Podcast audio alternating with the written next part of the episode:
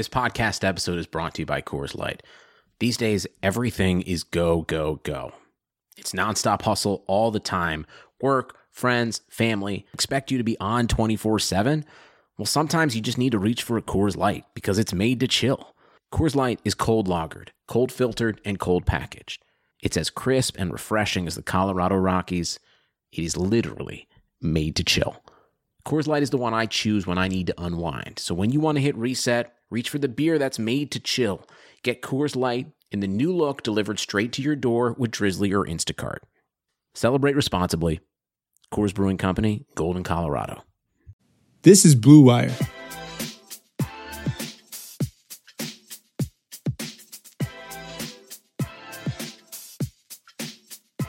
Buckle in, everybody. It's about to get real weird. Welcome to Fin It to Win It, brought to you by Harry's. Make sure you visit harrys.com slash bluewire for our great new offer that we're going to be talking to you guys about midway through the show. I'm Kyle Crabbs, and I am thrilled because today, yeah, the main topic of the show is training camp battles to watch, storylines heading into training camp, which is right around the corner, thank goodness.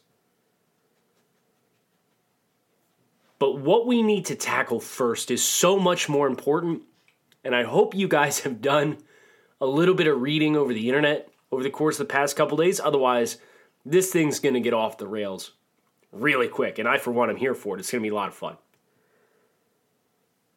We are looking at this Area 51 situation that is building courtesy of a Facebook group that had had six figures at the very least. People RSVP saying that they wanted to crash Area 51 and see some of them aliens.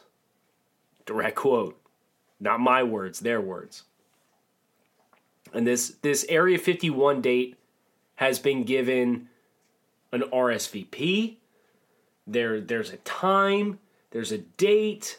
People are starting to put together plans. They say they can't stop all of us. So now the popular thing to do and piggyback off of this Area 51 situation is you are seeing people memeing celebrities that are going to be a part of the Area 51 crash party, effectively. Which begs the question what Miami Dolphins are we bringing for our hit squad for Area 51 crash party? We've got everybody in the organization is fair game. Who are you picking and why?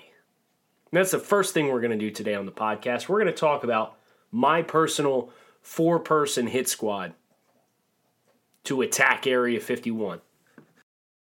So now the question begs to be asked What is it exactly that you need to storm Area 51? And I'm glad because I've spent a lot of time thinking about this, ironically, even before this came up. I'm kidding, or am I? I don't know. I wouldn't tell you if I was. First thing I need is some beef. I need some muscle up front. For that reason, Christian Wilkins is my first choice. He's young and spry, right? Hasn't had to deal with the wear and tear of an NFL 16 game seasons, wearing him down, slowing him down. He's a big dude. Plays with a, a hard motor, right? Like you watch him at Clemson, you go back and watch Clemson tape. You see Christian Wilkins, he's all over the place. If we're going to take Area 51, we need a guy with that kind of brawn and that kind of presence all over the battle plan. I get that with Christian Wilkins. So consider the box checked. I may come back towards the end after I make a couple more picks and revisit if I need another badass up front. I also need some brain power. Not sure if you guys know this, but Brian Flores, Dolphins head coach, is a fit dude. So he can hold his own in physical situations, but he's also a master game planner. He was part of the Patriots' run to the Super Bowl and the play calling that they had. I know I can get a guy that can pull his weight out in the field as we're climbing over the fence, whatever we got to do. But Flores on the drive to Area 51 is going to craft a really good plan, plan of attack. And that's the way his defense plays. They set terms. They don't play defensive, they play aggressive. And they dictate the game, the pace of the game. So I like this one two punch. I think I need more beef. I think that's what it comes down. Laremy Tunsil, right? Hey, listen, Brian Baldinger from NFL Network. He did a wonderful job yesterday releasing a video breaking down Laremy Tunsil and pass protection. All of his positive physical qualities, everything that makes Tunsil a rare talent. And he actually referred to Laremy Tunsil as the best young offensive tackle in football with the potential to be the best tackle in football. Very high praise from Brian Baldinger. And he talked about Laremy Tunsil's length and strength and quickness. And it is a rare package, and that's why Tunsil was expected to be such a high draft selection back in 2016, before the gas mask thing happens. And Tunsil ends up sliding to 13. He was going to go six to Baltimore. The Dolphins are now reaping the benefit of that. I can reap the benefit of that, and I will gladly reap the benefits of that for my own Area 51 hit squad. So we got Wilkins, Flores, and Tunsil. I have to consult the list.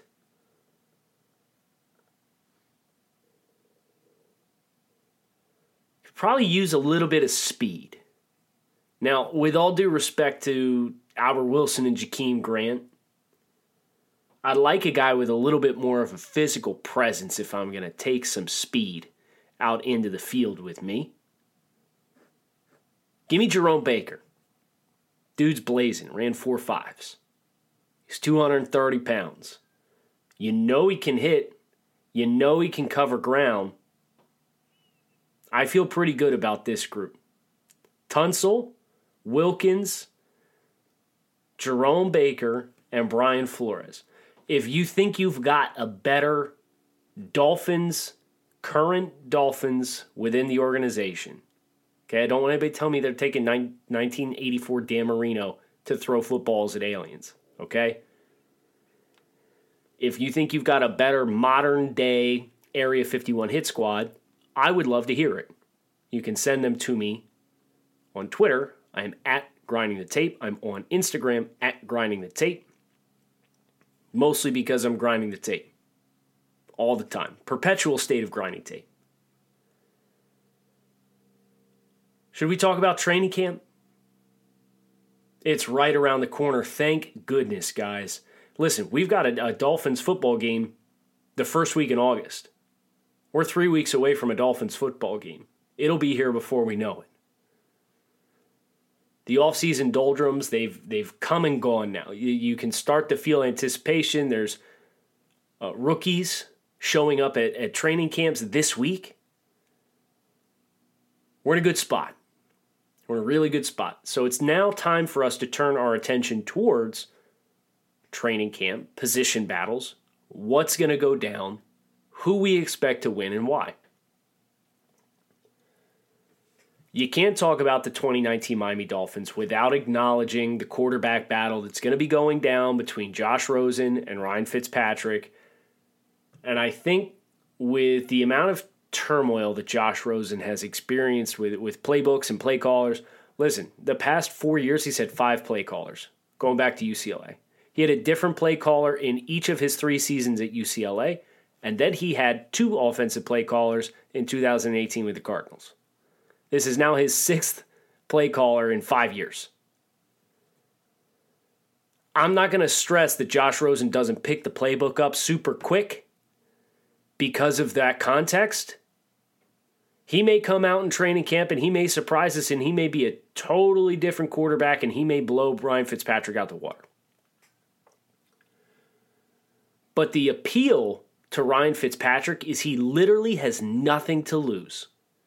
He was signed to be the starting quarterback as a 37 year old in March and then the team trades for Josh Rosen, and he's thrown back into another quarterback competition, and he says, you know what, screw it. It's the same mentality that he had last year in Tampa. Nothing to lose, cut it loose, see how it goes. And it went pretty well for him for stretches last year. And I think Fitzpatrick, because of his experience, because of his intelligence, obviously Harvard graduate, you know, the dude's smart. I probably should have picked him for the, the Area 51 hit squad. No, I can't take it back. Maybe I can. I don't know. I'll, I'll, revisit this at the end of the show. Because of his intelligence and his experience, and the fact that all the pressure really falls on Rosen to perform because he's on his second team and he was a top 10 pick, I expect Fitzpatrick probably will win the job. And I'm not going to stress out when it happens because I don't think Fitzpatrick's going to play the majority of the season. I think Fitzpatrick will probably play start through the bye week. I expect the Dolphins to go potentially 1 and 3. They got a rough first month. They go Ravens, Patriots, Cowboys, Chargers. Three of those four are home games, so that's good news. The bad news is every single one of those teams made the playoffs. And you can make a case for everyone except for Baltimore being legitimate Super Bowl contenders this year. Not ideal. So, if I'm looking for a, a phase in period for Josh Rosen, team's got a bye week, week five. That's great. Let's put Rosen in to the lineup during the bye week, and we get 12 games of a sample size with Josh Rosen and figure out what the hell we've got. So my expectation is Fitzpatrick will continue to perform at a higher level like we saw him do at OTAs. I suspect he will get the start week one, and I suspect we'll see a few games before Josh Rosen is started into the starting lineup. The Dolphins go three and one, all bets are off. Ryan Fitzpatrick gets hurt, all bets are off. But the good news is we're going to have a fascinating quarterback either way. There's two opportunities for the Dolphins versus the last few years. There's been no appeal with the quarterback position at all. There's not even anything interesting. I mean, sure, we had Jay Cutler who liked to rip the ball down the field, but he, I mean, he, he had a different level of no F's to give, right? I mean, he was just literally there for the paycheck. He'd already retired at this point. Miami threw a bunch of cash at him to get him come back out. Whereas you could argue that Fitzpatrick is is thriving and enjoying the best stretch of football of his career. Honestly.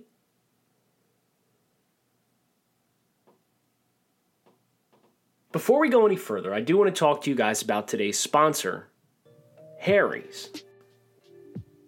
Blue Wire's teaming up with Harry's to make sure our listeners are shaving comfortably. Go to harrys.com slash bluewire to save $10 on a value trial set. What's included in a value trial set? I'm glad you asked. Five blade razor with lubricating strip and trimmer blade, rich lathering shave gel, and a travel blade cover. You get all of that for just $3 shipped right to your front door. So enough with the cheap razors. It's totally worth trying Harry's. Harry's has fixed shaving by combining a simple, clean design with quality, durable blades at a fair price. Harry's founders were tired of paying for razors that were overpriced and overdesigned, so they bought a world class blade factory in Germany that's been making quality blades for over 95 years. Join the 10 million who have tried Harry's. Claim your trial offer by going to harrys.com slash bluewire. All of Harry's blades come with a 100% quality guarantee. If you don't love your shave, let them know and they'll give you a full refund. Again, make sure you go to harrys.com slash bluewire to redeem your razor for $3. As we move onwards and upwards, and we continue to look at more of this Dolphins roster, the offensive line is shaping up to have one or two battles. Uh, I'd like to think it's only one. I'd like to think that uh, Jordan Mills has locked in the uh, right tackle position with his starting experience and coming from Buffalo and, and the timing of that signing for the Dolphins. I have a hard time seeing anybody else take that spot, especially Isaiah Prince. Isaiah Prince came from Ohio State this year in the NFL draft. He's got a long way to go as far as getting himself set to play football and technically ready to play at a competent level at the NFL level. So I'm assuming Jordan Mills has it locked in. So the position battle on the offensive line really comes down to everybody on the interior, the best three start. We've got four contenders Chris Reed, Daniel Kilgore, Michael Deiter, and Jesse Davis. How does this play out? I'm expecting Michael Deiter, who I really like coming out of Wisconsin, to win the starting left guard position. He played there last year at Wisconsin after playing left tackle in 2017. He held his own at left tackle, but he just does not have the length to play there. So he has to play inside, but he's been playing on the left side of the line of scrimmage for at least two years now. Daniel Kilgore was an effective average starting center at the NFL level before he came to Miami. Tore his triceps, missed 12 games. I expect Daniel Kilgore is going to win the center position, which then leaves Jesse Davis versus Chris Reed for the team's starting right guard position. For my money, I expect Chris Reed to win this job because he's more physical. And I think that's what the Dolphins want to be as a football team. They want to play a physical brand of football. I appreciate the athleticism that Jesse Davis brings to the table, but we've seen enough athletic guys who can't block for shit throughout the course of the last five years in Miami. We've also seen turnstiles like John Jerry, and thank goodness we don't have any of those on the roster. By the way, John Jerry is probably going to be the starting left guard in Cincinnati this year. If you're wondering what some of the quote unquote tank for Tua competition looks like. The Bengals lost Jonah Williams and Clint Boling in the course of the last month. And they're now starting, their best starting lineman is Cordy Glenn John Jerry might be their second best starter. Either he or Christian Westerman or Bobby Hart. Actually, that's not true. Billy Price is coming back from injury. So, long story short, they're like the Dolphins' offensive line, but I actually think the Dolphins have better talent across the board. They got a better, better player, better best player in Laremy Tunsil over uh, either Cordy Glenn or Billy Price. Dolphins' second best offensive lineman? Well, that's a great question. Madden thinks none of these guys are above a 65. It's a story for a different show. I expect Michael Deiter will play at a high level, but I would give the edge to, to Billy Price over Michael Deiter. I favored Billy Price coming out of Ohio State. So then you've got Christian Westerman and Bobby Hart versus Daniel Kilgore and Jordan Mills. Dolphins don't, hot take, Dolphins don't have the worst offensive line in football this year. That belongs in Cincinnati. Defensively, what do we have for position battles defensively? We got to figure out what we're doing in, in a, even fronts when you've got four down linemen. Who the hell's playing defensive ends? Which one of these guys is the nose tackle? That's actually kind of the beauty of the way that the, the roster has been constructed for this year specifically. You have a lot of versatility as far as we're kind of boxed in in what we can do, but all the players that we have can fulfill those roles effectively. I'd feel perfectly comfortable with Christian Wilkins playing nose. I'd feel comfortable with him playing three technique. I'd feel comfortable with him playing an odd front defensive end, playing the B gaps. Same thing goes for Davon Godchaux, and to a lesser degree, but you know, still applicable, Vincent Taylor. I don't want Vincent Taylor playing in a penetration role. I want him beating up offensive linemen at the point of attack. That's where he's best. The defensive end positions, assuming that we're going to run even fronts at all, because I think our best option is to run Wilkins and Godchaux as your defensive ends, put him in the B gaps, put Vincent Taylor on the nose, put Jerome Baker to the weak side of the set as an outside linebacker who's going to play in space, play some pass coverage, we'll blitz him off the edge from time to time.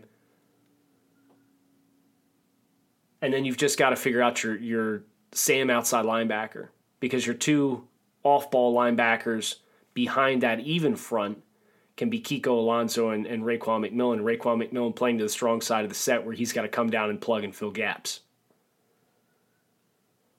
Man, if we brought Cam Wake back, we'd be okay. I don't want to say okay. I feel a lot better about the pass rush situation with Cam Wake in house. Even 38 year old or 39 year old, like timeless wonder Cam Wake. Instead, we're dealing with Charles Harris, Nate Orchard, Tank Carradine to a certain extent, Jonathan Woodard. This group's not great. But I think that's our, our most favorable base defense is odd fronts where you're down three are Wilkins, Taylor, and Godchaux.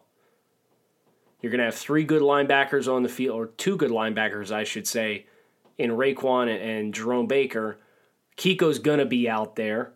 And then you just need to find out who's your finesse pass rusher of that group. I don't have the answer to that right now, unfortunately. But what I do know is the Dolphins are going to spend more time in nickel and sub packages than they are base defenses. So we really just need to figure out who's quote unquote the guy. Who's going to be the rush guy? Is it going to be Charles Harris? Is it going to be Jayrone Elliott? Is it going to be Jerome Baker? Are they are we really going to try and make this shoe fit for Jerome Baker? That rush linebacker position is the X factor on the defense right now. Will it be Andrew Van Ginkel who was drafted in the fifth round? I hope not. Smart kid, pretty athletic, long ways to go physically. I understand they drafted him with this role in mind, this rush linebacker, this Jamie Collins type linebacker that we've seen in this Patriots defense for a long time. I'd love to see Jayrone Elliott win it. The AAF signing. But this rush linebacker is the critical position battle. Because it seems the other major position battle left on the roster well, Eric Rowe kind of by default has the other outside cornerback position locked up across from Xavien Howard. The Dolphins have solved, reportedly solved, excuse me, their position battle for the nickel by committing to Minkah Fitzpatrick to play in that role and subsequently transitioning Bobby McCain, interestingly enough, to a free safety role, which I like a lot because Bobby's got good ball skills. Bobby's got good range. I think he complements Reshad Jones on the back end, who is, as things appear now, going to be staying in the picture. And this was part of what created this logjam of we've got more defensive backs than the base personnel can accommodate. What the heck are we going to do? there's your solution. We're going to take Minkah. We're going to let him play where he was best in 2018. He's going to be a, an X defender or X factor defender with his ability to play man to man coverage, to blitz off the edge, to be in the box and play run support, underneath shallow zone, reading the eyes of the quarterback. There's a lot of impact you can get with Minkah Fitzpatrick when you play him within the box and close to the line of scrimmage like that. So that positional battle has been resolved by the Dolphins by choosing to make Minkah the full time Nick and moving Bobby McCain, which I love because you need to get your best defensive backs on the field. But Bobby McCain was not a player that's suited to play outside cornerback. He gets pushed around out there. He doesn't have the size to really hang with a lot of alpha receivers. Well, he's got good ball skills and range. Put him at free safety. There may be some growing pains here, but you know what? That's what this season's all about. Growing pains and, and, and acclimating to the reset of this entire franchise. Which brings me to my last topic of conversation. Ooh, and this one ground my gears real bad yesterday.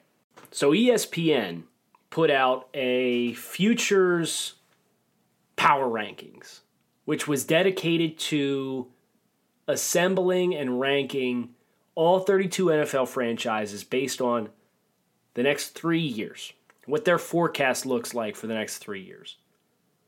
And everybody knows that the Dolphins roster approach right now was built towards, with an eye towards the future, looking to do something different for sustainable success And it was never going to be a one year thing. So I understand if you're doing 2019 power rankings and you think the Dolphins are going to suck. And I respectfully disagree with you to a certain degree. I think they'll be competitive. I think they'll win between five and seven games this year. I don't think they're going to be two and 14 or some low life football team. If you're going to put them there for 2019, I understand because it's year one of the process.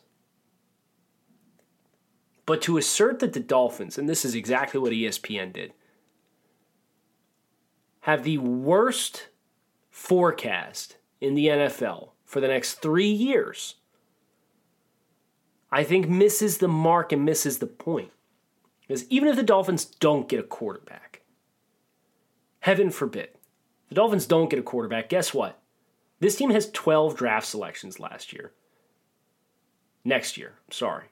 Do we want to talk about the talent that Chris Grier in his short time, you know, from 2016 onward, then some of the names that Chris Grier as the general manager of the Dolphins, at one point working under Mike Tannenbaum, but ultimately being responsible for the draft,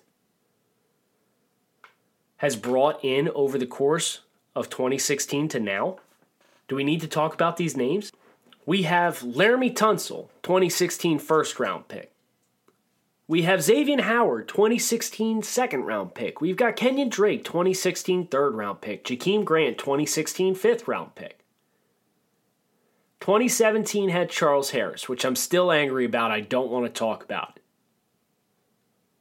But the second round had Raekwon McMillan, who had a very strong finish to 2018, his first season on the field. And we should be promised by two later round picks that Grier got out of this draft class with Davon Godchaux in the fifth round and Vincent Taylor in the sixth round. I, for one, have not given up hope yet on Cordrea Tankersley, by the way, but I don't want to include him in the conversation of talent because the last time we saw his talent was 2017. He did not play to the same standard in 2018 when he was on the field.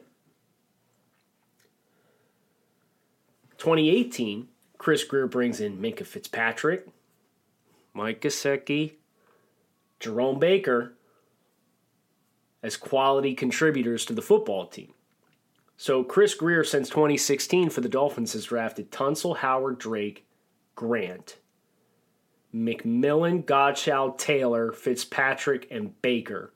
Now adding Michael Deiter and Christian Wilkins as the expected two big time contributors going forward. That's a lot of talent.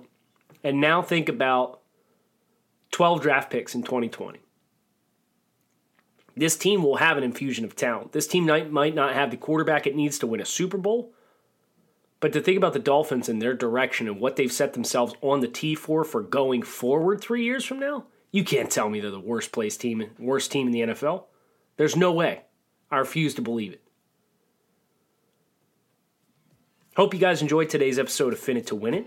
If you did, hit subscribe. Come back, see us again next week. We're gearing up for training camp, like we talked about. Very excited to phase that in and begin some fresh football conversation with some fresh happenings on the field. I'm Kyle Crabbs signing off, and I hope to talk to you guys next week.